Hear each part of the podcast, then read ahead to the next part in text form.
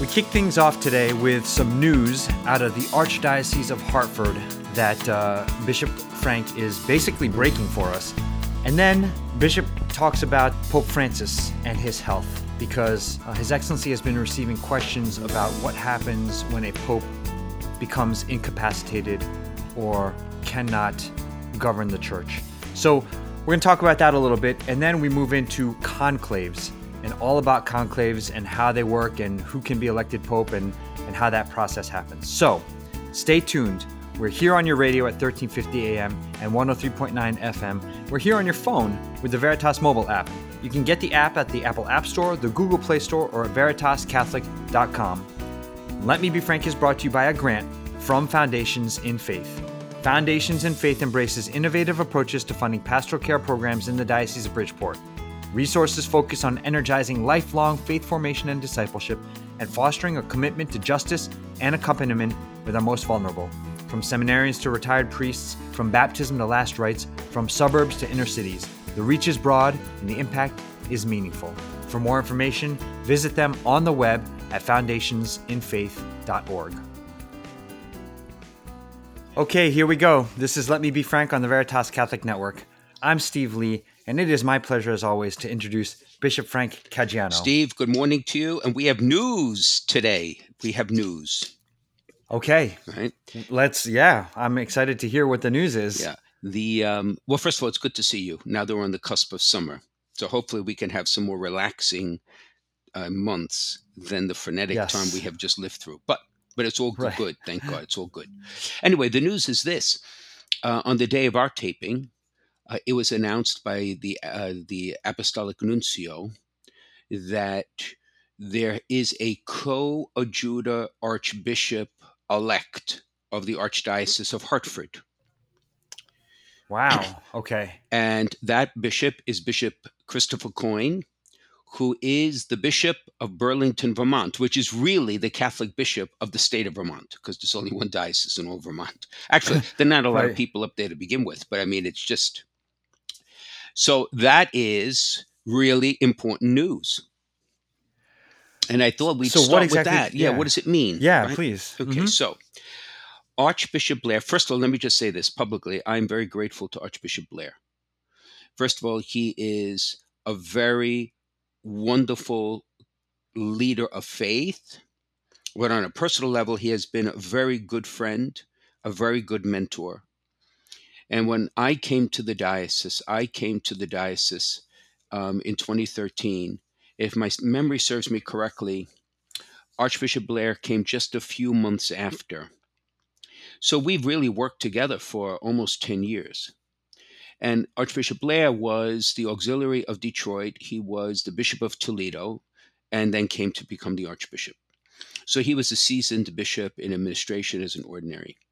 And particularly in those first few years, um, when I became the Bishop of Bridgeport, and I was, it was like on the job training, he was extremely kind to me and very supportive. So I just want to acknowledge publicly my personal thanks to him for all that he has done. And of course, he's governed in a time of great challenge. I know the Archdiocese is going through tremendous reconfiguration, and that's met with, you know, different opinions and all the rest. And we've talked about how we're going to try to do it in a different way. But nonetheless, um, I think all the people of Hartford are very grateful to him. Now, he turned 74 a few months ago, which means that at 75, which would be the early spring of next year, Archbishop Blair would be eligible to retire at the decision of the Pope. And therefore, there are two ways to approach the retirement of a bishop. The first is that he would stay in term in office, and the search process begins, and that when he's uh, when the Pope decides that there is ready for a change, which would occur after his retire, like after the date of retirement, that a person would be announced and installed as the new ordinary. That's the ordinary way. But what's becoming actually more common is this other method where there is a co-adjutor bishop appointed. Now, what does that mean? All right, so first of all, a bishop is a bishop, right? A bishop is a bishop, a successor of the apostles. entrusted to him the three munera, right, of sanctification, teaching, and governance. Is the fullness of the priesthood, the high priesthood of Jesus Christ. And therefore, if you are an ordinary, that is a diocesan bishop, an auxiliary bishop, or a coadjutor bishop, you're all bishops. Even the Bishop of Rome, the Holy Father, is a bishop. Mm-hmm. Archbishops, of course, are the heads of larger dioceses and oftentimes heads of provinces. So our province is Connecticut and Rhode Island. And then, of course, the cardinals and all the rest. We talked about that. All right. So going back to coadjutor. So, in a sense, the easiest way to understand a coadjutor is to see him as an auxiliary bishop or a co a colleague bishop with the right of succession which means that when Archbishop Blair retires, uh, Bishop Coyne will become Archbishop Coyne, and he will um, automatically become the Archbishop of Hartford. So there's no other discernment to be done. The process is done. Right? And to be honest, I'm not sure. He very well may be Archbishop now. To be honest, that I'm, that actually I'm not certain of. Right? If as coadjutor, perhaps he is. So um, that's exciting because in this way of doing things, there's a transition. Mm-hmm. So you're working with the ordinary, and the new ordinary has time to meet people, see how things are going, learn some of the principal challenges as well as the opportunities. It, it, in many ways, it's um, in my mind, it's more helpful than just arriving and certainly the bishop is there to help you, but it's different because you automatically take on responsibility from day one in the traditional way of doing it. This way, there's a gradual transition. So I think this is a wise way of doing things personally, but um, no one has really asked me, but I'll volunteer my, my opinion. Um, now, for Bishop Coyne, uh, Bishop Coyne and I uh, were in Rome together. We we studied in Rome at the same time course, he for the Archdiocese of Boston, myself for the Diocese of Brooklyn. So I know Bishop Coyne fairly well. In fact, he was kind enough to serve on the subcommittee of the Catechism when I asked him. He did that for a number of years because his particular expertise is communication, which is extraordinarily hmm. important in the life of the church today. He is, I, I, I'm guessing, he is about six or seven months older than I am. Um, he, uh, if I if I'm not mistaken, he he just turned 65 um, last week. So please God, he will be Archbishop for 10, 11, 12 years. And uh, both in the subcommittee, he was chair of the Committee on Communications at the USCCB. He had an extraordinarily difficult uh, position in Boston. He was the director of communications soon after Cardinal Law left the Archdiocese of Boston. I mean, and that right. was extraordinarily difficult times. And he did it with tremendous grace. He did it with tremendous expertise, right? Competence. So I think Art, so so I want to congratulate Bishop Coyne. I think he's an excellent choice. He will do a great job. I think the people of Hartford are thankful for Archbishop Blair and will be extraordinarily thankful for Archbishop Coyne. And I personally, on a personal level, I look forward to working with him because uh, we already have a friendship. So it's I feel what I have with Archbishop Blair, we can I can continue with uh, with Bishop Coyne. So that's news, no? That's excellent. Yeah, that is that is news. So I guess does the appointment of of Bishop Coyne basically mean that uh, does it signal that Pope Francis will likely accept uh, Archbishop Blair's retirement at 75? I would um I really don't know. I mean, I would think so. I would think so.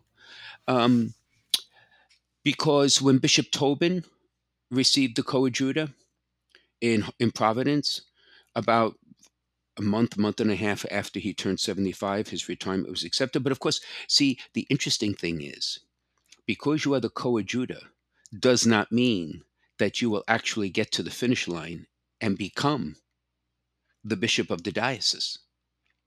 So, for example, uh, Bishop Bernie Hebda was the coadjutor Archbishop of Newark and he Mhm. was for I think it was supposed to be for a couple of years, and then because there was a need in the Archdiocese of, of St. Paul, Minneapolis, he was transferred to Right. become the Archbishop of St. Paul, Minneapolis, before he actually could assume becoming the Archbishop of Newark. Interesting. Okay. Right, but but but with Bishop uh, Hebda, he was coadjutor for oh, it was almost more than two years. So the, Wow, there is the possibility of things happening, but now we're talking maybe ten months. So I would think so. I would think so. Right. Okay. So yeah. So anyway, exciting times for our province and for our state, and of course, the Archbishop is the leader of the Catholic Conference. So it's extremely important right who that person is because of all our relationship with the governor with the state government our attempt to kind of inf- influence if i could use that word or guide things on the state level so that unfortunately the um, the animosity and the um, hostility that exists against the church in so many different realms that we have a way to try to to to dampen that mitigate that help people understand that they're reacting to caricatures they're not reacting to the truth right Right. Yes. but it's very hard to convince people about the truth. A lot of people are not interested, no, especially in leadership. They're more interested in influence. They're more interested Yes. in in um, in their uh, their groups that they have to satisfy. That's all another story. Anyway, so that's the news. Awesome. Mhm. Thank you for breaking that here. Oh, by the way, one other thing for people's knowledge: Bishop Coyne will be received in the archdiocese. And I presume that's going to happen in early fall because summertime, a lot of people are away, probably in September. What's interesting is when he becomes the Archbishop of Hartford, there is no further ceremony. There is no hmm. installation mass. In other words, the welcome is in some ways the installation because it's automatic. So when I was made the Bishop of Bridgeport, we had the installation mass, if you remember. He will have Yes. the welcoming mass and ceremony, which is in a sense his installation, which is another interesting difference between the two. Mm-hmm. Okay. Okay. So now, what do you want to talk about? The weather, sports. We'll talk about the Mets. It's very depressing, extremely depressing. So we won't go there. right. No, actually, the topic I wanted to talk about is something that, believe it or not, uh, I'm still celebrating confirmations. Wow. My last confirmation is the Solemnity of St. Peter and Paul, the 29th of June. It's the latest I have ever confirmed in my entire life. And Wow. these are not small classes.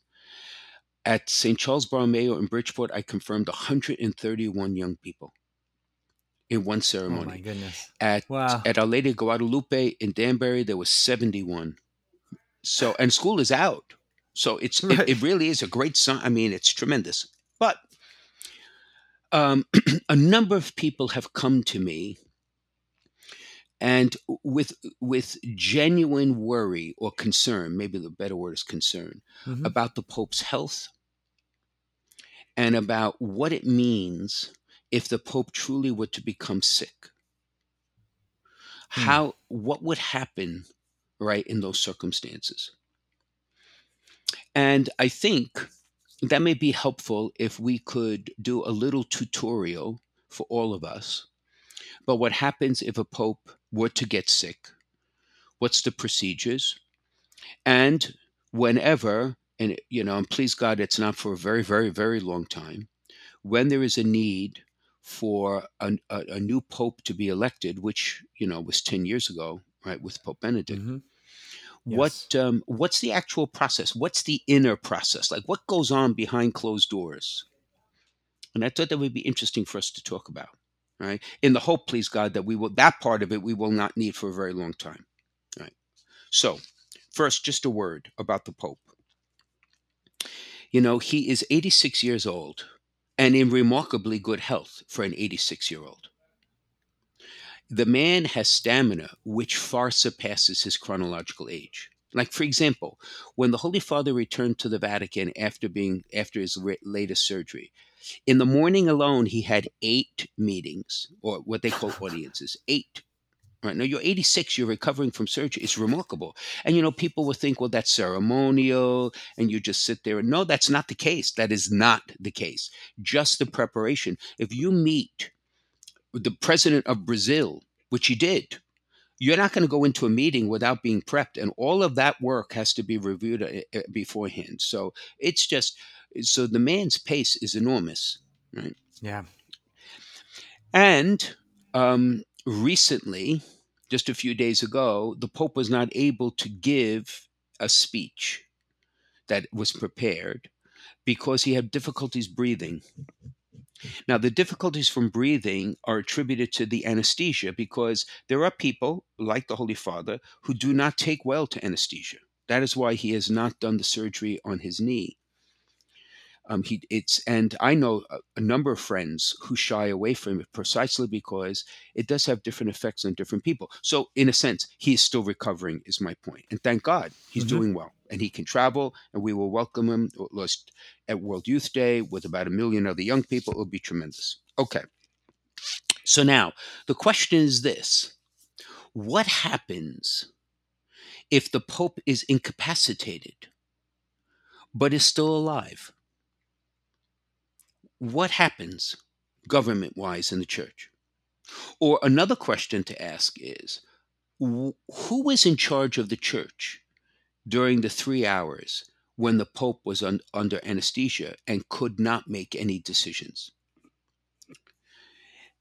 So, to draw a parallel, God forbid, whenever a Pope dies, it's clear, the canons are very clear as to what happens. In the period of vacancy, whatever that time may be, there is the Camerlengo, who is a deacon, um, it's a, a cardinal chosen by the Holy Father specifically to care for the church in conjunction with the College of Cardinals when there is no pope. That is, the pope has passed away. And believe it or not, um, the Camerlengo is Cardinal Kevin Farrell who is an American. An American, right? Yeah. Actually, he's Irish born, but he considers himself an American because he spent almost his entire priesthood in the United States. That probably is a first in history that I'm aware of. Mm. That, God forbid, whenever uh, Pope Francis uh, passes on to the Lord, if if Farrell is still in that position, it'd be the first time an American's in that. So the answer to the question right, is what happened during those three hours? Nothing. What happens if the Pope is incapacitated, that is, unbe- like he's in a coma, God forbid, or unresponsive? Nothing. He still governs the church. He still governs the church. now, why is that an issue that Benedict spoke about and even Francis has spoken about? For two reasons. It's become an issue, it's a lacune, and it's an issue that has to be addressed sooner or later. The first is that people are living much longer. Right. And that's the, the, the power of modern medicine. So it's not unusual that you have people now in their 90s. I have a dear friend of mine whose grandmother, I mentioned, is 104, lives alone. She drives. I mean, it's remarkable. and that's nutrition, it's good living, and it's also medicine. It's modern medicine. Yes. so, one of the things that comes up is as you do grow older, there is the possibility that medicine can keep you physically alive, but you are not able either to, you're not conscious conscious or you're, you're not able to, to have the same faculty of mind that you did before. And that will only continue to grow as medical technology continues to grow. Okay. So that's one thing, right? And and the second thing is the, in the in the church in particular, the, there is a norm, right? And we'll talk about that in a second, where if the pope is incapacitated, right, that he could in fact be replaced. So, for example, Pope Francis has already said he's written a letter to the Secretary of State that says if he were incapacitated, that he has a letter of resignation. But the problem is there is no one competent to decide if a pope is incapacitated. Hmm. No one has that competency. Right? So, in a sense, the law says, right, that only the Pope ultimately has universal jurisdiction. No one can decide that but himself, who's supreme authority. So that's where the lacune is. Right now, bishops can be incapacitated, right? And they can be declared incapacitated, and the Pope can remove them, right? Mhm. For a Pope, believe it or not, for bishops, there are four reasons you could be incapacitated, right? Right? Captivity, banishment, exile. Can you imagine being exiled? And literal, like incapacity, physical and mental incapacity. And of course, the Pope would decide that for a bishop, right? But in Canon 335, it says the Holy See finds itself either vacant or entirely impeded. And in that situation, nothing can be altered in the governance of the church.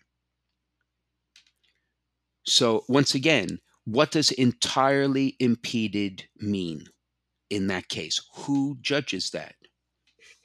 Right? And therefore, there is no criteria. So, there is an article in Aleteia who, if people are listening to this, a lot of what I'm drawing from comes out of that article. It's fascinating because canonists ha- have been thinking about this, but without the guidance of the Pope and ultimately his approval, there really is nothing. But it is a fascinating question. In the United States, for example, when the president goes under anesthesia, he, he transfers power to the vice president temporarily. Of course, God forbid there could be the declaration of war. Now, with the governance of the church, there's not going to be, I don't think, a major crisis in three hours, right? but three years or two years, right? Hmm So that's how the modern world is, is changing things for the church. So now, popes since Pius XII have been struggling with this. So, for example, you know, popes were kidnapped in the French Revolution.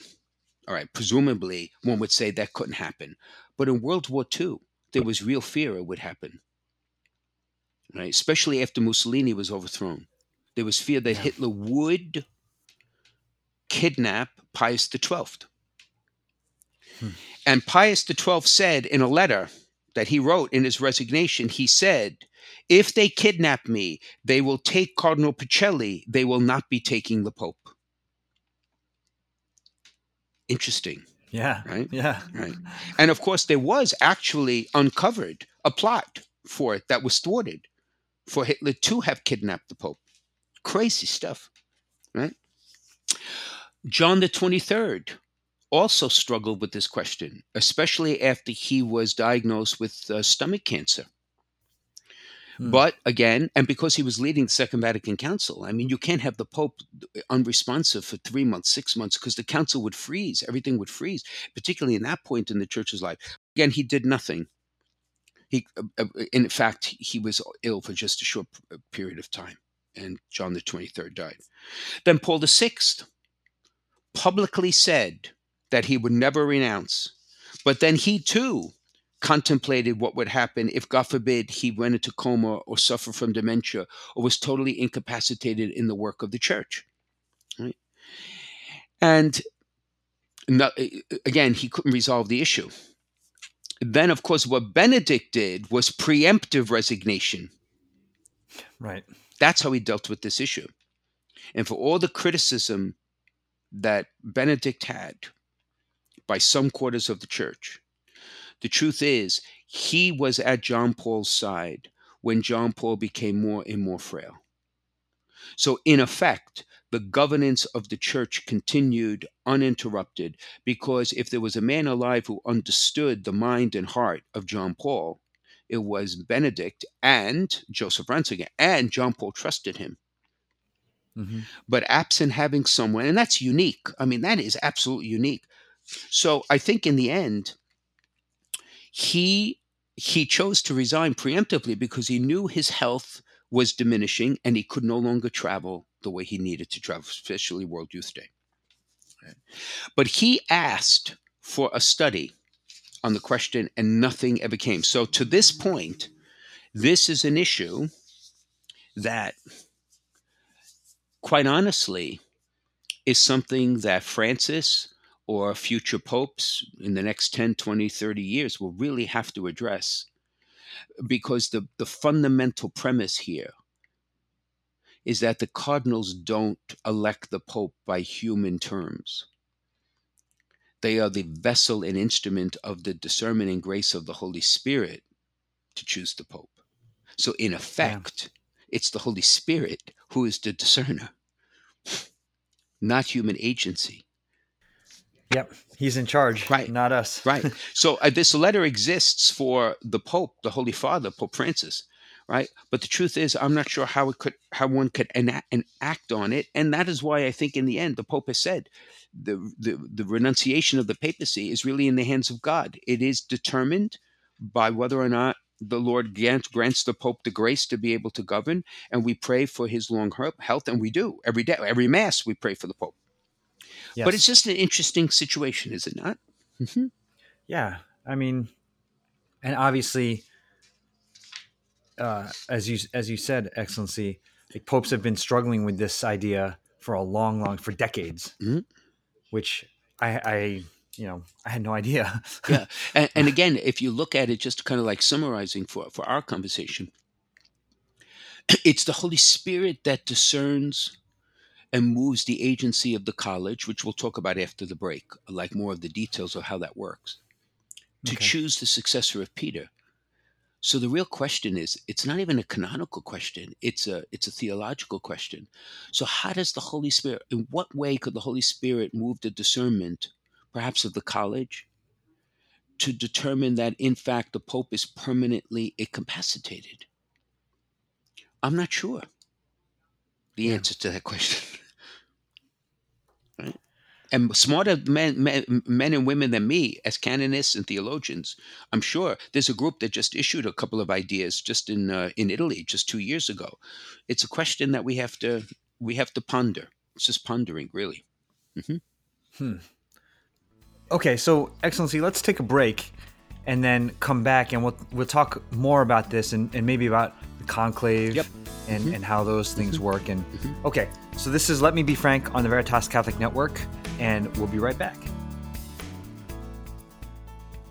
If you're concerned about your end of life plans, searching for a Catholic cemetery, or have loved ones who are buried in one of the 14 Catholic cemeteries throughout Fairfield County, now might be a good time to begin planning for yourself or for other family members. Call one of our family advisors at 203 742 1450 and select option 5 to leave a message or visit www.ctcemeteries.org. Many people don't realize that they can be buried with their deceased loved ones, even if all of the family's in ground plots have been taken. The Diocese of Bridgeport Catholic Cemeteries provides in ground burials, as well as columbarium and mausoleum options. This makes it possible to unite your family together in the same cemetery, and it's an opportunity to build a bridge for your family back to the church. Talking about this issue is not easy, but pre need planning makes your wishes clear, reduces cost, and helps your family avoid difficult decisions at a time of grief and loss. You can start your planning now by contacting one of our family advisors at 203 742 1450 and select option 5 or visit www.ctcemeteries.org. We can guide you through the options, regulations, and considerations to help you make the best decisions for your family. The number is 203 742 1450 and select option 5 or visit www.ctcemeteries.org. you know it is a fascinating question. It's a fascinating question.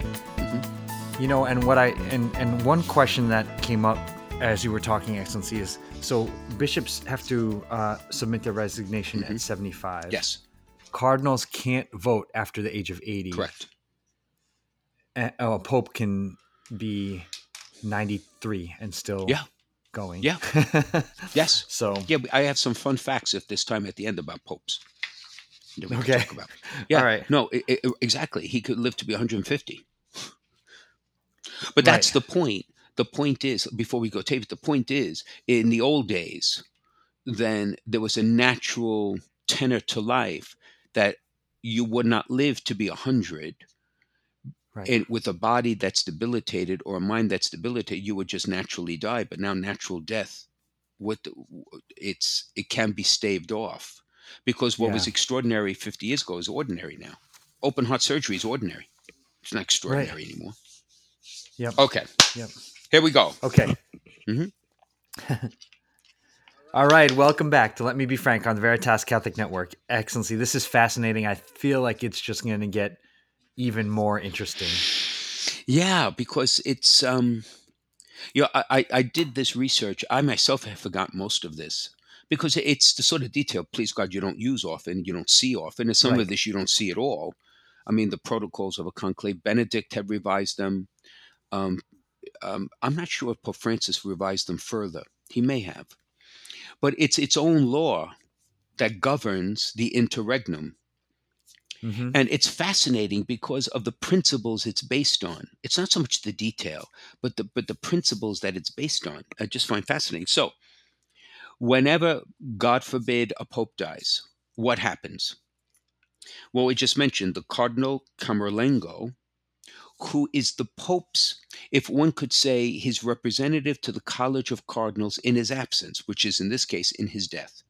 He does 2 Mhm. things. He takes up residence in, traditionally in the Vatican Palace, and he governs the church. Right? Now, his first task is to verify that the Pope is dead. And you know how that's done. You you know the the ritual. No? No. Okay. So there is a silver hammer Okay. and he goes to the body of the Pope and he takes the hammer and he gently taps his head three times and calls him by his baptismal name. And if he does not respond after the third time, he pronounces the Pope's death. oh my word. Right. Now, that's a ritual. Right. In right. fact, there is medical verification that the Pope is yeah, dead. of course. right? So with Pope John Paul, they administered electrocardiogram. Right?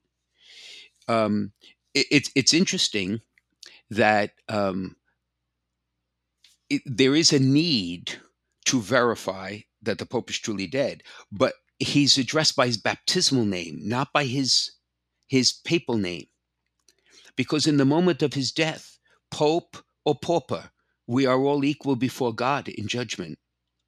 Isn't that fascinating? yeah. Wow. Right? Wow. Okay. Then once it's verified that the there is a papal vacancy, the next thing the cardinal does, the cardinal Camerlengo, is he takes both the fisherman's ring and there is a papal seal and smashes them both. Because all formal decrees, right, are sealed with the with the papal Mhm. seal. And the papal ring, as we've said before in other podcasts, was designed to be able to verify that I am the one who is writing this. Right? So, for example, the decree that named me a pope, uh, a pope, a decree that named me a bishop by the pope. right, that's a bit of insanity on my part. um, the decree that named me a bishop by Pope Benedict has Pope Benedict's wax seal as like an appendix which is That's which is yeah it is. And the way it was framed we i framed it in such a way so that it has its own little piece at the bottom around the the, the whatever you call that not the bunting but the yeah. the backdrop. It's right there. It's Oh, cool. so no imposter. No one can say oh by the way i see i saw in the top drawer this is what the pope decided. This this this letter was decided. Okay and then the papal conclave is called now i if i'm not mistaken the rules are it cannot take place earlier than 15 days after death but it cannot take place later than 20 days after his death so in other words you can't wait eight months to have a conclave Hmm. Mhm. and the reason is for travel. Now, in the old days, the cardinal electors, many of them lived in Rome, but some lived outside of Rome and they had to take horseback or whatever it is. I mean, even Mhm. sometimes walk. Now, of course, with modern travel, it's different. But even with modern travel, you're not going to get there in one or two or three days. Especially if you're going like the, the, the cardinal elector from Mongolia. Yeah. you talk about a trip. And then there are the f- official days of mourning. I believe there are nine days of mourning, and masses are celebrated every day, and the whole church is praying, right, for the repose of the soul. Now, once they arrive in Rome, who's elector? 80 years old or younger among the cardinals, not older Mhm. than 80. So um, the ones who are older than 80 can participate in the inaugural masses and all the rest. Of, they, many of them, I presume, come to Rome, but they do not go into conclave. And all the electors live in the Domus Santa Marta, which is the residence of the current pope. It was designed with enough apartments that the electors, if they are 120 or less, can actually fit in one place. Wow. and you can imagine the security you can imagine the security you could imagine how sophisticated technology has become to eavesdrop on a Mhm. conclave so i am sure that they have an equally sophisticated surveillance system to ensure that no one can. And therefore no cell phones are allowed no tablets are allowed no computers are allowed. The conclave itself occurs in the sistine chapel. And the only people admitted are the electors, um, selected masters of ceremony, including the papal master of ceremony, the papal head of liturgy. And then there are going to be staff, obviously, some staff. There are doctors who can be admitted if, God forbid, something happens, and service staff. No news media, nothing at all. Now, the ballots themselves are all secret.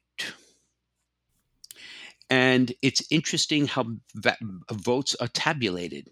First, every single elector must stand to offer the, the oath of fidelity and confidentiality and secrecy and allegiance. Every single one, one by one, all 120 plus, depending on how many electors there are. Hmm. So that's number one. Then there are there are three scrutineers. And the scrutineers are three cardinal electors who are chosen by lot. Can you imagine your names? You put your names out. And they are the ones who verify the vote. Okay. And they do it in a very public way.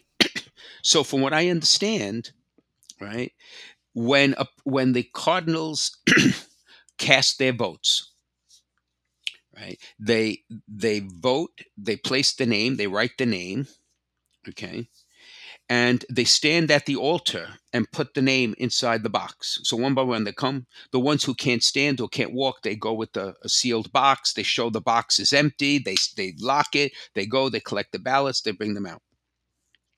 Okay, and then they tabulate the vote. And for what I for what I remember, what I was told, and what I've read, there are three scrutineers. So one would say um, uh, the name of the person being being chosen.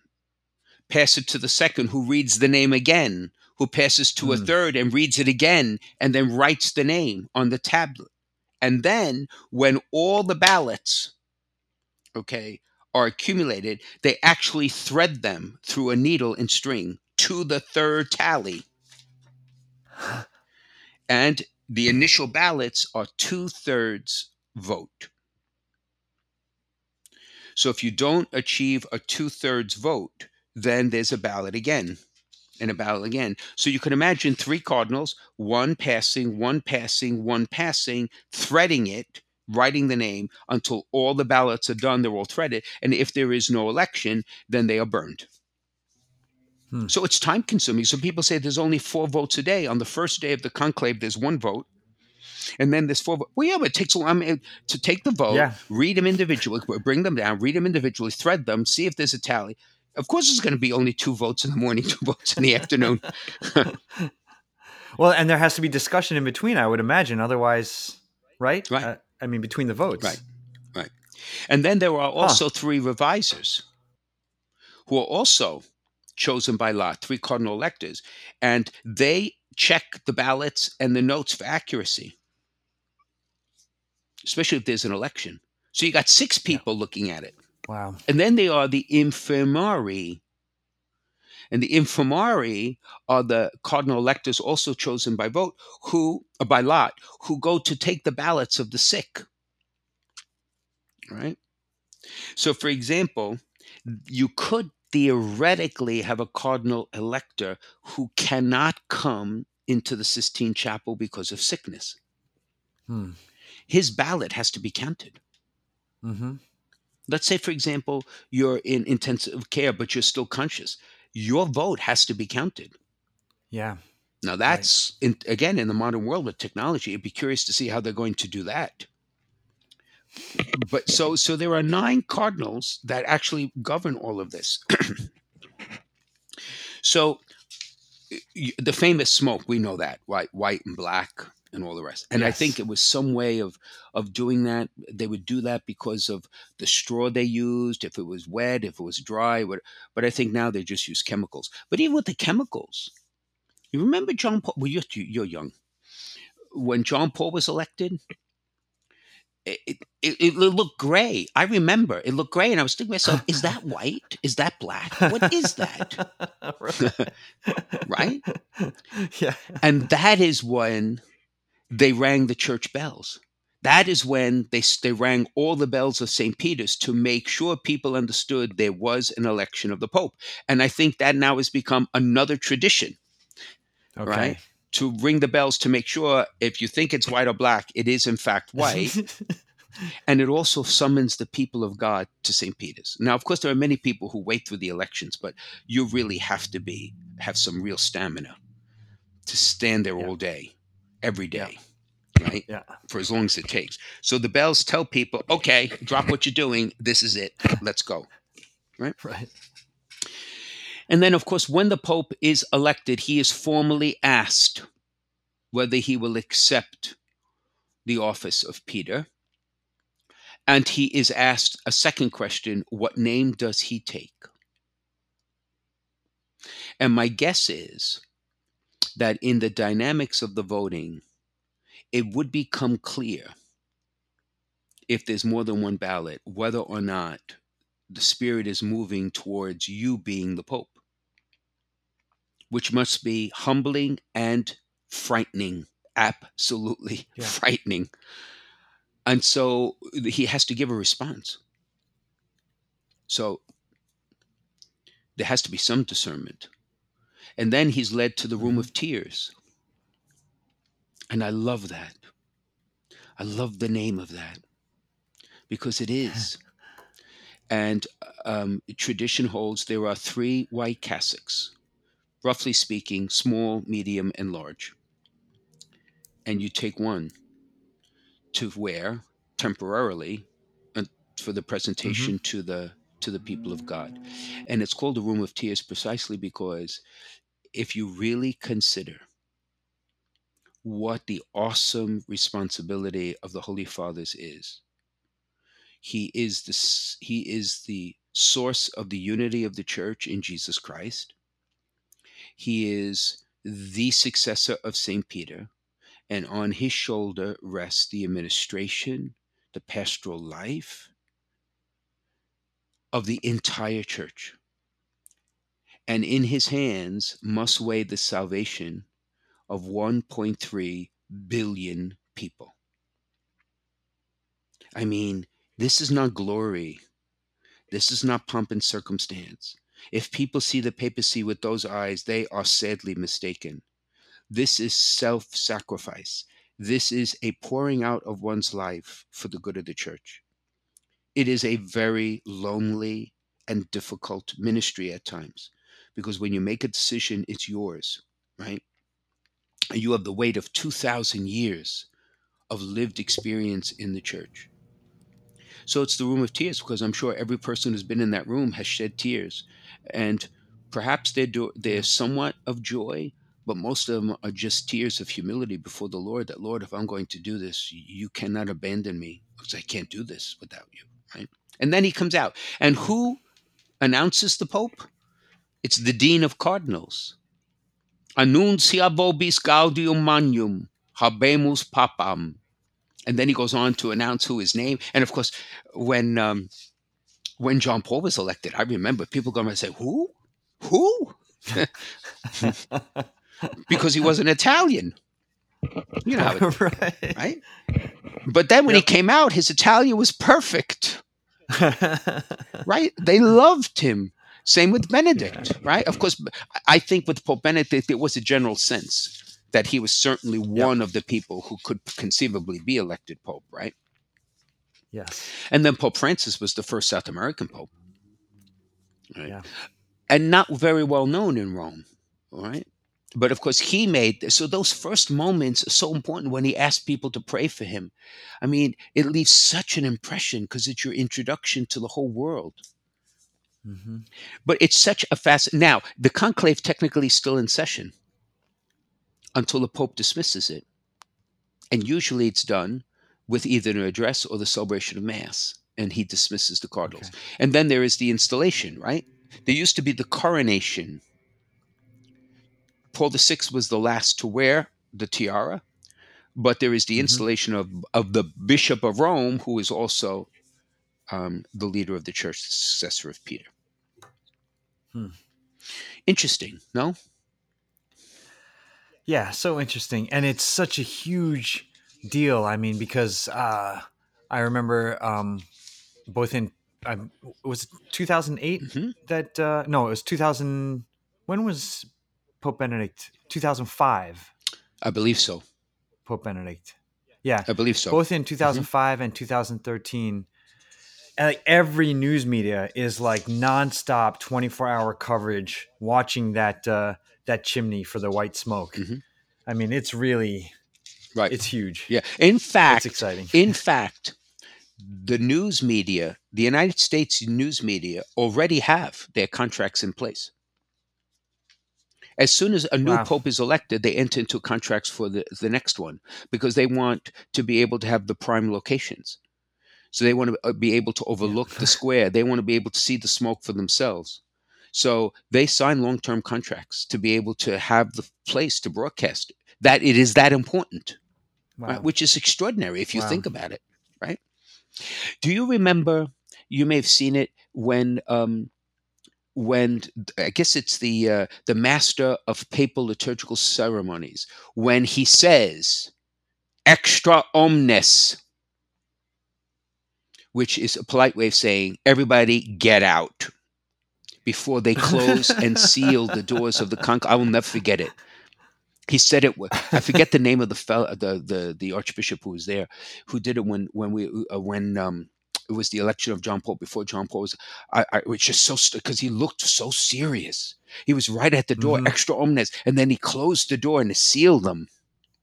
Right? It was like whoa, whoa, oh my gosh whoa. Ha- ha- have you have you ever at- attended you haven't You've obviously excellency you've never been inside a conclave but have you ever been in rome for a conclave no, Okay. I have not. No, no. Uh, The uh, two other things just to point out. Yes There used to be, and I think there is still, in perhaps in a modified form, when the Pope is chosen, every cardinal promises allegiance to him, fidelity to him, right, in an act. And I think in the Mhm. it, it used to be you would kneel before him. Now I'm not sure if Pope Francis did that. He may have stood and embraced them, which is what Hmm. obviously more you know, of the temperament of Pope Francis. And I think Yes. temperament of the modern world. But nonetheless, they have to do that. The other interesting question is does does can someone be elected pope who is not present at the conclave? What do you think? Um, can someone be elected who's not present at the conclave? I I believe the answer is yes. Yes. they can. It can be any bishop, it can be any priest. Theoretically, it could be any layman Huh. can be elected pope. But if a layman is elected, obviously he would be consecrated bishop of Rome and installed as pope. If it is a priest, he would have to be ordained a bishop, be installed as the bishop of Rome. And uh, it, it's it's of course the chances of that are I mean, Right. and the reason is not because of the theory, but because a pope, a, a pope is chosen um, through a discernment process. So part of the reason the college exists is that the cardinals come to know each other, that they come Mhm. to um, intuit each other, if I could use that term. Because when the discernment the discernment acts upon our own natural capabilities. It, uh, it's not just an inspiration that drops out of the sky. So the possibility of two thirds of the cardinals intuiting a priest in, I don't know, in Bridgeport or South Africa or whatever. I mean, what is, that would I, I don't think it's it's it, that's practical or reasonable. But one of their peers, yes, and that was that was why I think it's important for the cardinals to gather together regularly, and I think that is the reason why Pope Francis has regular conclave uh, uh, gatherings hmm of cardinals, so that they get to know each other. Or how else would they be able to choose? Yeah. Yep. I- If I'm not mistaken, if a priest were elected pope, it's the cardinal bishop of Ostia who has the right to consecrate him pope Hmm. as a bishop. And then he would be installed as pope Huh. because he was the Okay. last bishop to consecrate a non bishop to become bishop, who eventually became pope. Isn't that interesting? fascinating. I think it's fascinating. Okay, what are the length of the conclaves? what are the lengths of the conclaves? By the way, EWTN has a great article about all this on their website. If anybody wants to read more about Oh. this, right? How many days for John the twenty third? Four days, eleven ballots. Wow. Paul the Wow. Sixth, three days, six ballots. Huh. John Paul the First, two days, four ballots. John Paul II, three days, eight ballots. Wow. Benedict, two days, four ballots. And Pope Francis, two days, five ballots. Now, of course, hmm. these are by by the reports of those who who were there present. Yeah. So, so they can't talk about it during the conclave. How much can they talk about it after the conclave? It sounds like at least a little bit. uh, m- my understanding is it's secret and it remains Okay. secret. So the fact that we know these things, chances are they are either speculation Okay. because of the timing of the announcement or And the number of smokes? correct, right? Uh-huh. So the ballots we would know from the smoke, right? So so I think this is public knowledge actually what I just what I just Okay. shared. But they are sworn to secrecy and it's absolute secrecy. Got it. Yeah. Now, do we have time for uh, some fun facts? Three fun facts, a couple of fun facts. Yes, of course. we do. How many popes were elected under the age of 25? Oh my gosh. Uh, my first instinct is zero, but there must be Three. some. Oh in the history of the church? Between the ages of 25 and 40, uh, ten. seven. Okay. Between the ages of 41 and 50, 41, I mean, you could be pope for 50 years, right? Especially in the modern world. Right. 41 and Right. 50, Uh, I'd say about the same. 11. Eight or ten. 11. Okay. 11. And I could go on and on. Between the most are between the ages of 61 and 70. There have been 37 popes elected between the ages of 61 and 70. There have been 17 popes elected between the ages of 71 and 80. And there have actually been three popes elected over the age of 80. Yow. In 1406, Pope Gregory XII was 81 when he was elected pope. Oh my word. Isn't that fascinating? And you know who was uh, uh, the last pope who was a priest and not a bishop, elected pope? Was Leo the Tenth. Hmm. Imagine.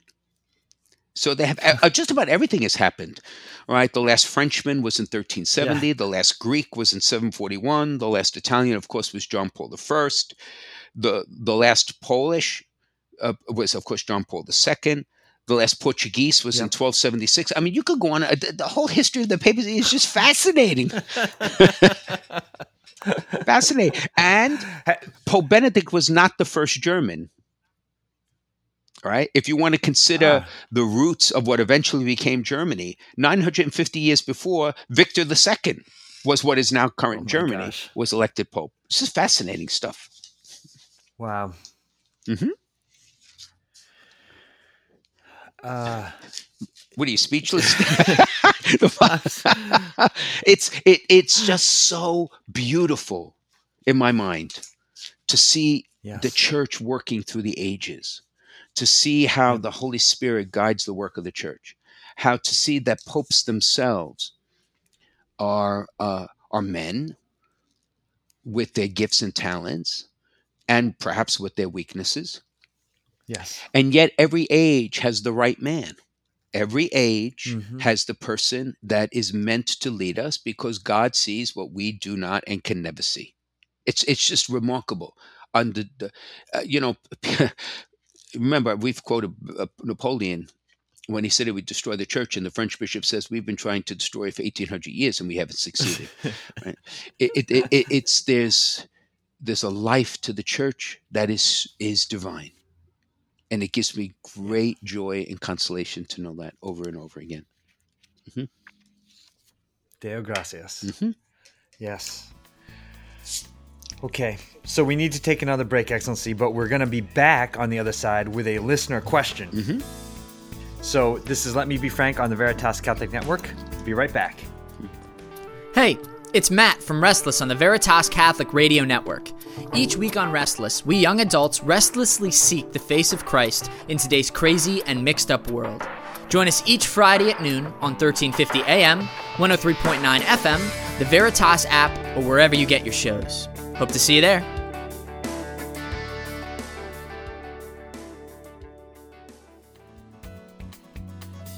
Okay, welcome back to Let Me Be Frank with Bishop Frank Caggiano. All right, Excellency, good question uh, here this week. It says, Dear Excellency, I have my theories, but if all the apostles abandoned Jesus during his trial, how is it that we know all the events and conversations that occurred that night? Right. Well, two things. First, I'm not sure it's correct to say all the apostles abandoned Jesus because John did not. And he was the youngest of the apostles. And therefore, he was the most courageous of them.